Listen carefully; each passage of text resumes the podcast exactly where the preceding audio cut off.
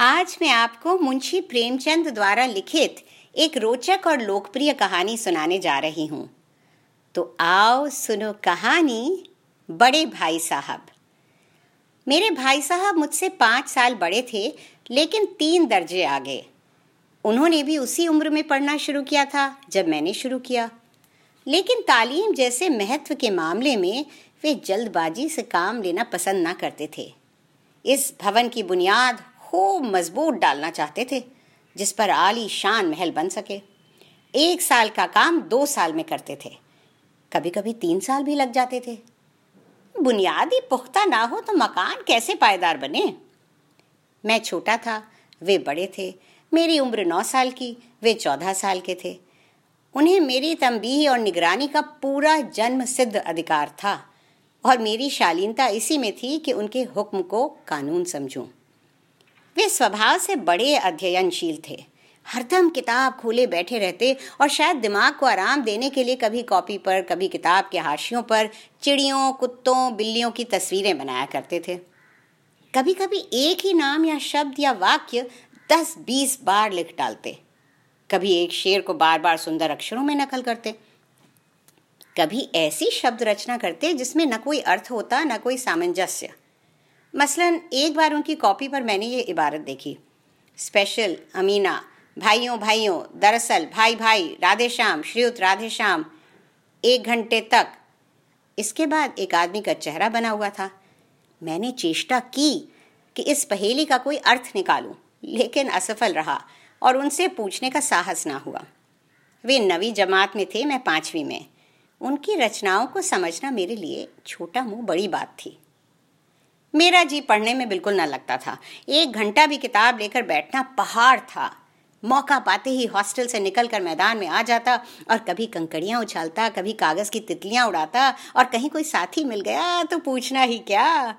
कभी चार दीवारी पर चढ़कर नीचे कूद रहे हैं, कभी फाटक पर सवार उसके आगे पीछे चलाते हुए मोटर कार का आनंद उठा रहे हैं। लेकिन कमरे में आते ही भाई साहब का वो रौद्र रूप देखकर प्राण सूख जाते। उनका पहला सवाल होता, कहाँ थे? हमेशा यही सवाल इसी ध्वनि में पूछा जाता था और इसका जवाब मेरे पास केवल मौन था। न जाने मुँह से ये बात क्यों न निकलती कि जरा बाहर खेल रहा था। मेरा मौन कह देता था कि मुझे अपना अपराध स्वीकार है और भाई साहब के लिए इसके सिवा और कोई इलाज ना था कि रोष से मिले हुए शब्दों से मेरा सत्कार करें। इस तरह अंग्रेज़ी पढ़ोगे तो ज़िंदगी भर पढ़ते रहोगे और एक हर्फ ना आएगा। अंग्रेज़ी पढ़ना कोई हँसी खेल नहीं है कि जो चाहे पढ़ लें। नहीं तो एरा गहरा नत्थु खैरा सभी अंग्रेज़ी के विद्वान हो जाते। हैं? यहाँ रात दिन आँखें फोड़नी पड़ती हैं और खून जलाना पड़ता है, तब कहीं ये विद्या आती है। और आती क्या है? हाँ कहने को आ जाती है। बड़े बड़े विद्वान भी शुद्ध अंग्रेज़ी नहीं लिख सकते, बोलना तो दूर रहा। और मैं कहता हूँ, तुम कितने घोंगा हो कि मुझे देखकर भी सबक नहीं लेते। मैं कितनी मेहनत करता हूँ, ये तुम अपनी आँखों से देखते हो। अगर नहीं देखते तो ये तुम्हारी आँखों का कसूर है। तुम्हारी बुद्धि का कसूर है। इतने मेले तमाशे होते हैं। मुझे तुमने कभी देखने जाते देखा है? रोज ही क्रिकेट और हॉकी के मैच होते हैं। मैं पास नहीं, भटकता। हमेशा पढ़ता रहता हूँ। उस पर भी एक एक दर्जे में दो दो तीन तीन साल पढ़ा रहता हूँ। फिर तुम कैसे आशा करते हो कि तुम यो खेल कूद में वक्त गंवाकर पास हो जाओगे?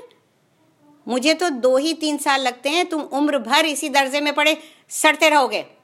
अगर तुम्हें इस तरह का, इस तरह उम्र गंवानी है तो बेहतर है घर चले जाओ और मज़े से गुल्ली डंडा खेलो। दादा की गाढ़ी कमाई के रुपए क्यों बर्बाद करते हो? मैं ये लताड़ सुनकर आँसू बहाने लगता। जवाब ही क्या था? अपराध तो मैंने किया। लताड़ कौन सा है? भाई साहब उपदेश की कला में निपुण थे। ऐसी ऐसी लगती बातें कहते, ऐसे ऐसे सूखती बाण चलाते कि मेरे जिगर के टुकड़े टुकड़े हो जाते और हिम्मत छूट जाती। इस तरह जान तोड़कर मेहनत करने की शक्ति मैं अपने में ना पाता था और उस निराशा में ज़रा देर के लिए मैं सोचने लगता, क्यों ना घर चला जाऊँ? जो काम मेरे बूते के बाहर है, उसमें हाथ डालकर क्यों अपनी ज़िंदगी खराब करूँ? मुझे अपना मूर्ख रहना मंजूर था। लेकिन उतनी मेहनत से मुझे तो चक्कर आ जाता था। लेकिन घंटे दो घंटे बाद निराशा के बादल फट जाते और मैं इरादा करता कि आगे से खूब जी लगाकर पढ़ूँगा। चटपट एक टाइम टेबल बना डालता। बिना पहले से नक्शा बनाए कोई स्कीम तैयार किए काम कैसे शुरू करूँ? टाइम टेबल में खेल कूद की मद बिल्कुल उड़ जाती। प्रातःकाल उठना छः से आठ तक अंग्रेज़ी, आठ से नौ तक हिसाब, नौ से साढ़े नौ तक इतिहास, फिर भोजन और स्कूल साढ़े तीन बजे स्कूल से वापस होकर आधा घंटा आराम, चार से पाँच तक भूगोल, पाँच से छः तक ग्रामर, आधा घंटा हॉस्टल के सामने टहलना, साढ़े छः से सात तक अंग्रेज़ी कॉम्पोजिशन फिर भोजन करके आठ से नौ तक अनुवाद, नौ से दस तक हिंदी, दस से ग्यारह तक विविध विषय, फिर विश्राम। मगर टाइम टेबल बना लेना एक बात है, उस पर अमल करना दूसरी बात। पहले ही दिन से उसकी अवहेलना शुरू हो जाती। मैदान की वो सुखद हरियाली, हवा के वो हल्के हल्के झोंके, फुटबॉल की उछल कूद कबड्डी के वो दाव घात वॉलीबॉल की वो तेज़ी और फुर्ती मुझे अज्ञात और अनिवार्य रूप से खींच ले जाती और वहाँ जाते ही मैं सब कुछ भूल जाता। वो जानलेवा टाइम टेबल वो आँख फोड़ पुस्तकें, किसी की याद न रहती और फिर भाई साहब को नसीहत और फजीहत का अवसर मिल जाता। मैं उनके सहाय से भागता, उनकी आँखों से दूर रहने की चेष्टा करता। कमरे में इस तरह दबे पाँव आता कि उन्हें खबर ना हो। उनकी नज़र मेरी ओर उठी और मेरे प्राण निकले। हमेशा सिर पर एक नंगी तलवार सी लटकती मालूम होती। फिर भी जैसे मौत और विपत्ति के बीच में भी आदमी मोह और माया के बंधन में जकड़ा रहता है मैं फटकार और घुड़कियाँ खाकर भी खेल कूद का तिरस्कार न कर सकता। सालाना इम्तहान हुआ। भाई साहब फेल हो गए। मैं पास हो गया और दर्जे में प्रथम आया। मेरे और उनके बीच केवल दो साल का अंतर रह गया। जी मैं आया, भाई साहब को आड़े हाथों लूँ। आपकी वो घोर तपस्या कहाँ गई? मुझे देखिए, मज़े से खेलता भी रहा और दर्जे में अव्वल भी हूँ। लेकिन वे इतने दुखी और उदास थे कि मुझे उनसे दिली हमदर्दी हुई और उनके घाव पर नमक छिड़कने का विचार ही लज्जास्पद जान पड़ा। हाँ अब मुझे अपने ऊपर कुछ अभिमान हुआ और आत्माभिमान भी बढ़ा। भाई साहब का वो रोब मुझ पर ना रहा। आज़ादी से खेल कूद में शरीक होने लगा। दिल मज़बूत था। अगर उन्होंने फिर मेरी फजीहत की तो साफ़ कह दूँगा। आपने अपना खून जलाकर कौन सा तीर मार लिया? मैं तो खेलते कूदते दर्जे में अव्वल आ गया। जबान से हेकड़ी जताने का साहस न होने पर भी मेरे रंग ढंग से साहब, साफ़ ज़ाहिर होता था कि भाई साहब का वह आतंक मुझ पर नहीं है। भाई साहब ने इसे भाप लिया। उनकी सहज बुद्धि बड़ी तीव्र थी और एक दिन जब मैं भोर का सारा समय गुल्ली डंडे की भेंट करके ठीक भोजन के समय लौटा तो भाई साहब ने मानो तलवार खींच ली और मुझ पर टूट पड़े। देखता हूँ इस साल पास हो गए और दर्जे में अव्वल आ गए तो तुम्हें दिमाग हो गया है। मगर भाईजान, घमंड तो बड़ों बड़ों का नहीं रहा, तुम्हारी क्या हस्ती है? इतिहास में रावण का हाल तो पढ़ा ही होगा। उसके चरित्र से तुमने कौन सा उपदेश लिया? या यूँ ही पढ़ गए? महज इम्तिहान पास कर लेना कोई चीज़ नहीं। असल चीज़ है बुद्धि का विकास। जो कुछ पढ़ो, उसका अभिप्राय समझो। रावण भूमंडल का स्वामी था। ऐसे राजाओं को चक्रवर्ती कहते हैं। आजकल अंग्रेज़ों के राज्य का विस्तार बहुत बड़ा हुआ है, पर इन्हें चक्रवर्ती नहीं कह सकते। संसार में अनेक राष्ट्र अंग्रेज़ों का आधिपत्य स्वीकार नहीं करते, बिल्कुल स्वाधीन है। रावण चक्रवर्ती राजा था। संसार के सभी महीप उसे कर देते थे। बड़े बड़े देवता उसकी गुलामी करते थे। आग और पानी के देवता भी उसके दास थे। मगर उसका अंत क्या हुआ? घमंड ने उसका नामो निशान तक मिटा दिया। कोई उसे एक चुल्लू पानी देने वाला भी ना बचा। आदमी जो कुकर्म चाहे करे, पर अभिमान न करे। इतराए नहीं, अभिमान किया और दीन दुनिया से गया। शैतान का हाल भी पढ़ा ही होगा। उसे यह अनुमान हुआ था कि ईश्वर का उससे बढ़कर सच्चा भक्त कोई है ही नहीं। अंत में यह हुआ कि स्वर्ग से नरक में ढकेल दिया गया। शाह रूम ने भी एक बार अहंकार किया था। भीख मांग मांग कर मर गया। तुमने तो अभी केवल एक दर्जा पास किया है और अभी से तुम्हारा सिर फिर गया। तब तो तुम आगे बढ़ चुके। ये समझ लो कि तुम अपनी मेहनत से नहीं पास हुए। अंधे के हाथ बटेर लग गई। मगर बटेर केवल एक बार हाथ लग सकती है बार बार नहीं। कभी कभी गुल्ली डंडे में भी अंधा चोट निशाना पड़ जाता है। इससे कोई सफल खिलाड़ी नहीं हो जाता। सफल खिलाड़ी वो है जिसका कोई निशाना खाली ना जाए। मेरे फेल होने पर ना जाओ। मेरे दर्जे में आओगे तो दांतों पसीना आएगा। जब अलजबरा और ज्योमेट्री के लोहे के चने चबाने पड़ेंगे और इंग्लिस्तान का इतिहास पढ़ना पड़ेगा। बादशाहों के नाम याद रखना आसान नहीं। आठ आठ हेनरी हो गुजरे हैं। कौन सा कांड किस हेनरी के समय में हुआ, क्या ये याद कर लेना आसान समझते हो? हेनरी सातवें की जगह हेनरी आठवां लिखा और सब नंबर गायब। सफ़ा चट। सिफर भी ना मिलेगा। सिफर भी। हो किस ख्याल में? दर्जनों तो जेम्स हुए हैं। दर्जनों विलियम, कौड़ियों, चार्ल्स। दिमाग चक्कर खाने लगता है। आंधी रोग हो जाता है। इन अभागों को नाम भी न जुड़ते थे। एक ही नाम के पीछे दोयम, तेयम, चहारम, पंचम लगाते चले गए। मुझसे पूछते तो दस लाख नाम बता देता। ज्योमेट्री तो बस खुदा की पनाह। अ, ब, ज की जगह, अ, ज, ब लिख दिया और सारे नंबर कट गए। अरे, कोई निर्दयी मुमतहीनों से नहीं पूछता कि आखिर अ, ब, ज और अ, ज, ब में क्या फ़र्क है। अब व्यर्थ की बात के लिए क्यों छात्रों का खून करते हो, हैं?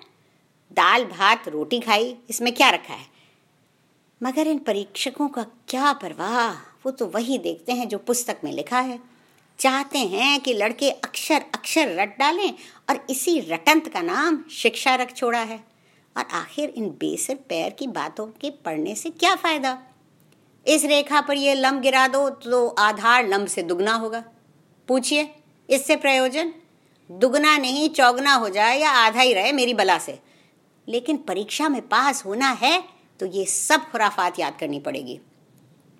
कह दिया, समय की पाबंदी पर एक निबंध लिखो जो चार पन्नों से कम ना हो। अब आप कॉपी सामने खोले, कलम हाथ में लिए, उसके नाम को रोइए, हैं? कौन नहीं जानता कि समय की पाबंदी बहुत अच्छी बात है। इससे आदमी के जीवन में संयम आ जाता है, दूसरों का उस पर स्नेह होने लगता है और उसके कारोबार में उन्नति होती है। जरा सी बात पर चार पन्ने कैसे लिखें? जो बात एक वाक्य में कही जा सके, उसे चार पन्ने में लिखने की ज़रूरत? मैं तो इसे हिमाकत समझता हूँ। ये तो समय की किफ़ायत नहीं, बल्कि उसका दुरुपयोग है कि व्यर्थ में किसी बात को ठंस दिया। हम चाहते हैं आदमी को जो कुछ कहना हो चटपट कह दे और अपनी राह ले। मगर नहीं, आपको चार पन्ने रंगने पड़ेंगे, चाहे जैसे लिखिए, और पन्ने भी पूरे फुल स्केप आकार के। ये छात्रों पर अत्याचार नहीं तो और क्या है? अनर्थ तो ये है कि कहा जाता है, संक्षेप में लिखो। समय की पाबंदी पर संक्षेप में एक निबंध लिखो जो चार पन्नों से कम ना हो। ठीक, संक्षेप में तो चार पन्ने हुए, नहीं शायद सौ, दो सौ पन्ने लिखवाते। तेज भी दौड़िए और धीरे धीरे भी। है उल्टी बात या नहीं? बालक भी इतनी सी बात समझ सकता है, लेकिन इन अध्यापकों को इतनी तमीज भी नहीं। उस पर दावा है कि हम अध्यापक हैं। ए, मेरे दर्जे में आओगे लाला तो ये सारे पापड़ बेलने पड़ेंगे। और तब आटे दाल का भाव मालूम होगा। इस दर्जे में अव्वल आ गए हो तो ज़मीन पर पाँव नहीं पड़ते। इसीलिए मेरा कहना मानिए लाख फेल हो गया हूँ लेकिन तुमसे बड़ा हूँ। संसार का मुझे तुमसे ज़्यादा अनुभव है। जो कुछ कहता हूँ उसे गिरह बांधिए नहीं पछताएँगे। स्कूल का समय निकट था। नहीं, ईश्वर जाने ये उपदेश माला कब समाप्त होती? भोजन आज मुझे निस्वाद सा लग रहा था। जब पास होने पर यह तिरस्कार हो रहा है तो फेल हो जाने पर तो शायद प्राण ही ले लिए जाएँ। भाई साहब ने अपने दर्जे की पढ़ाई का जो भयंकर चित्र खींचा था, उसने मुझे भयभीत कर दिया। कैसे स्कूल छोड़कर घर नहीं भागा? यही ताज्जुब है। लेकिन इतने तिरस्कार पर भी पुस्तकों में मेरी अरुचि ज्यों की त्यों बनी रही। खेल कूद का कोई अवसर हाथ से न जाने देता। पढ़ता भी था, मगर बहुत कम। बस इतना कि रोज का टास्क पूरा हो जाए और दर्जे में जलील ना होना पड़े। अपने ऊपर जो विश्वास पैदा हुआ था, वो फिर से लुप्त हो गया और फिर चोरों का सा जीवन कटने लगा।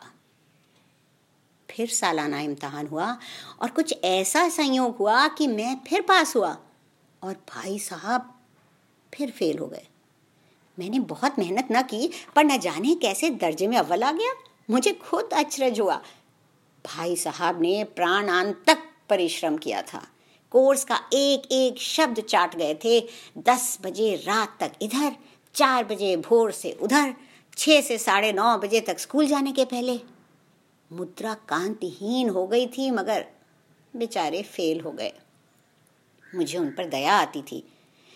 नतीजा सुनाया गया तो वो रो पड़े और मैं भी रोने लगा। अपने पास होने वाली खुशी आधी हो गई। मैं भी फेल हो गया होता तो भाई साहब को इतना दुख ना होता। लेकिन विधि की बात कौन टाले? मेरे और भाई साहब के बीच में अब केवल एक दर्जे का अंतर और रह गया। मेरे मन में एक कुटिल भावना उदय हुई कि कहीं भाई साहब एक साल और फेल हो जाएँ तो मैं उनके बराबर हो जाऊँ। फिर वो किस आधार पर मेरी फजीहत करेंगे? लेकिन मैंने इस कमीने विचार को दिल से बलपूर्वक निकाल डाला। आखिर वो मुझे मेरे हित के विचार से ही तो डांटते हैं। मुझे इस वक्त अप्रिय लगता है अवश्य।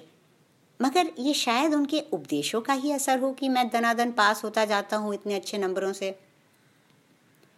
अब की बार भाई साहब कुछ नर्म पड़ गए थे। कई बार मुझे डांटने का अवसर पाकर भी उन्होंने धीरज से काम लिया। शायद वे खुद समझने लगे थे कि मुझे डांटने का अधिकार उन्हें नहीं रहा। या रहा तो बहुत कम। मेरी स्वच्छंदता भी बड़ी, बढ़ी। मैं उनकी सहिष्णुता का अनुचित लाभ उठाने लगा। मुझे कुछ ऐसी धारणा हुई कि मैं पास तो हो ही जाऊँगा, पढ़ूं या ना पढ़ूं। मेरी तकदीर बलवान है। इसलिए भाई साहब के डर से जो थोड़ा बहुत पढ़ लिया करता था, वो भी बंद हो गया। मुझे कनकौए उड़ाने का नया शौक पैदा हो गया था और अब सारा समय पतंगबाजी की भेंट होता था। फिर भी मैं भाई साहब का अदब करता था और उनकी नज़र बचा कर कनकौए उड़ाता था। मांझा देना, कन्ने बांधना, पतंग टूर्नामेंट की तैयारियाँ आदि समस्याएँ सब गुप्त रूप से हल की जाती थी। भाई साहब को ये संदेह न करने देना चाहता था कि उनका सम्मान और लिहाज मेरी नज़रों में कम हो गया है। एक दिन संध्या समय हॉस्टल से दूर में एक कनकौआ लूटने बेतहाशा दौड़ा जा रहा था। आँखें आसमान की ओर थीं और मन उस आकाशगामी पथिक की ओर जो मंद गति से झूमता पतन की ओर चला जा रहा था। मानो कोई आत्मा स्वर्ग से निकलकर विरक्त मन से नए संस्कार ग्रहण करने जा रही हो। बालकों की एक पूरी सेना लग्गे और झाड़दार बाँस लिए उनका स्वागत करने दौड़ी आ रही थी। किसी को अपने आगे पीछे की खबर ना थी। सभी मानो उस पतंग के साथ ही आकाश में उड़ रहे थे, जहाँ सब कुछ समतल है। न मोटर कारें हैं, न ट्रैम, न गाड़ियाँ। सहसा भाई साहब से मेरी मुठभेड़ हो गई, जो शायद बाज़ार से लौट रहे थे। उन्होंने वहीं मेरा हाथ पकड़ लिया और उग्र भाव से बोले, इन बाजारी लौंडों के साथ ढेले के कनकौए के लिए दौड़ते तुम्हें शर्म नहीं आती? तुम्हें इसका भी कुछ लिहाज नहीं कि अब नीचे जमात में नहीं हो? आठवीं जमात में आ गए हो और मुझसे केवल एक दर्जा नीचे हो। आखिर आदमी को कुछ तो अपनी पोजीशन का ख्याल करना चाहिए। एक जमाना था कि लोग आठवां दर्जा पास करके नायब तहसीलदार हो जाते थे। मैं कितने ही मिडेल्चियों को जानता हूँ जो आज अव्वल दर्जे के डिप्टी मैजिस्ट्रेट या सुपरिंटेंडेंट हैं। कितने ही आठवीं जमात वाले हमारे लीडर और समाचार पत्रों के संपादक हैं। बड़े बड़े विद्वान उनकी मातहती में काम करते हैं। और तुम? उसी आठवें दर्जे में आकर बाजारी लौंडों के साथ कनकौए के लिए दौड़ रहे हो। मुझे तुम्हारी इस कम अकली पर दुख होता है। तुम जहीन हो, इसमें शक नहीं। लेकिन वो जहन किस काम का जो हमारे आत्म गौरव की हत्या कर डाले? तुम अपने दिल में समझते होगे, मैं भाई साहब से महज एक दर्जा नीचे हूँ और अब उन्हें, मुझको कुछ कहने का हक नहीं है। लेकिन ये तुम्हारी गलती है।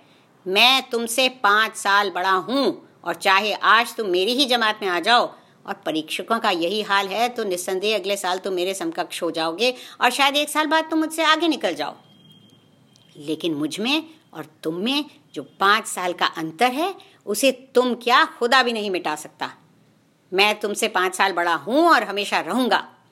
मुझे दुनिया का और ज़िंदगी का जो तजर्बा है, तुम उसकी बराबरी नहीं कर सकते, चाहे तुम एम ए डी फिल और डी लिट ही क्यों ना हो जाओ। समझ किताबें पढ़ने से नहीं आती है। हमारी अम्मा ने कोई दर्जा पास नहीं किया और दादा भी शायद पांचवी जमात के आगे नहीं गए। लेकिन हम दोनों चाहे सारी दुनिया की विद्या पढ़ लें, अम्मा और दादा को हमें समझाने और सुधारने का अधिकार हमेशा रहेगा। केवल इसलिए नहीं कि वे हमारे जन्मदाता हैं, बल्कि इसलिए कि उन्हें दुनिया का हमसे ज़्यादा तजर्बा है और रहेगा। अमेरिका में किस तरह की राज्य व्यवस्था है और आठवें हेनरी ने कितने विवाह किए और आकाश में कितने नक्षत्र हैं? ये बातें चाहे उन्हें ना मालूम हो। लेकिन हज़ारों ऐसी बातें हैं जिनका ज्ञान उन्हें हमसे और तुमसे ज़्यादा है। देव ना करे, आज मैं बीमार हो जाऊँ तो तुम्हारे हाथ पाँव फूल जाएँगे। दादा को तार देने के सिवा तुम्हें कुछ और न सूझेगा। लेकिन तुम्हारी जगह पर दादा हो तो किसी को तार ना दें, न घबराएँ, न बदहवास हो। पहले खुद मर्ज पहचान कर इलाज करें, उसमें सफल ना हुए तो किसी डॉक्टर को बुलाएँगे। बीमारी तो खैर बड़ी चीज़ है। हम तुम तो इतना भी नहीं जानते कि महीने भर का खर्च महीने भर कैसे चले। जो कुछ दादा भेजते हैं, उसे हम बीस बाईस तक खर्च कर डालते हैं और पैसे पैसे को मोहताज हो जाते हैं। नाश्ता बंद हो जाता है, धोबी और नाई से मुँह चुराने लगते हैं। लेकिन जितना आज हम और तुम खर्च कर रहे हैं उसके आधे में दादा ने अपनी उम्र का बड़ा भाग इज़्ज़त और नेकनामी के साथ निभाया है और एक कुटुंब का पालन किया है, जिसमें सब मिलाकर नौ आदमी थे। अपने हेडमास्टर साहब को ही देखो एम ए हैं कि नहीं? और यहाँ के एमए नहीं, ऑक्सफोर्ड के। एक हज़ार रुपये पाते हैं, लेकिन उनके घर इंतज़ाम कौन करता है? उनकी बूढ़ी माँ। हेडमास्टर साहब की डिग्री यहाँ बेकार हो गई। पहले खुद घर का इंतज़ाम करते थे। खर्च पूरा ना पड़ता था। कर्जदार रहते थे। जब से उनकी माता जी ने प्रबंध अपने हाथ में लिया है, जैसे घर में लक्ष्मी आ गई है। तो भाईजान, ये गुरूर दिल से निकाल डालो कि तुम मेरे समीप आ गए हो और अब स्वतंत्र हो। मेरे देखते हुए बेराह नहीं चल पाओगे। अगर तुम यूँ ना मानोगे तो मैं थप्पड़ दिखाकर इसका प्रयोग भी कर सकता हूँ। मैं जानता हूँ, तुम्हें मेरी बातें जहर लग रही हैं। मैं उनकी इस नई युक्ति से नतमस्तक हो गया। मुझे आज सचमुच अपनी लघुता का अनुभव हुआ और भाई साहब के प्रति मेरे मन में श्रद्धा उत्पन्न हुई। मैंने सजल आँखों से कहा, हरगिज नहीं, आप जो कुछ फरमा रहे हैं, वो बिल्कुल सच है और आपको कहने का अधिकार है। भाई साहब ने मुझे गले लगा लिया और बोले कनकौए उड़ाने को मना नहीं करता। मेरा जी भी ललचाता है। लेकिन क्या करूँ? खुद बेराह चलूँ तो तुम्हारी रक्षा कैसे करूँ? ये कर्तव्य भी तो मेरे सिर पर है। संयोग से उसी वक्त एक कटा हुआ कनकौआ हमारे ऊपर से गुजरा। उसकी डोर लटक रही थी। लड़कों का एक गोल पीछे पीछे दौड़ा चला आता था। भाई साहब लंबे हैं ही उछल कर उसकी डोर पकड़ ली और बेतहाशा हॉस्टल की तरफ़ दौड़े। मैं पीछे पीछे दौड़ रहा था।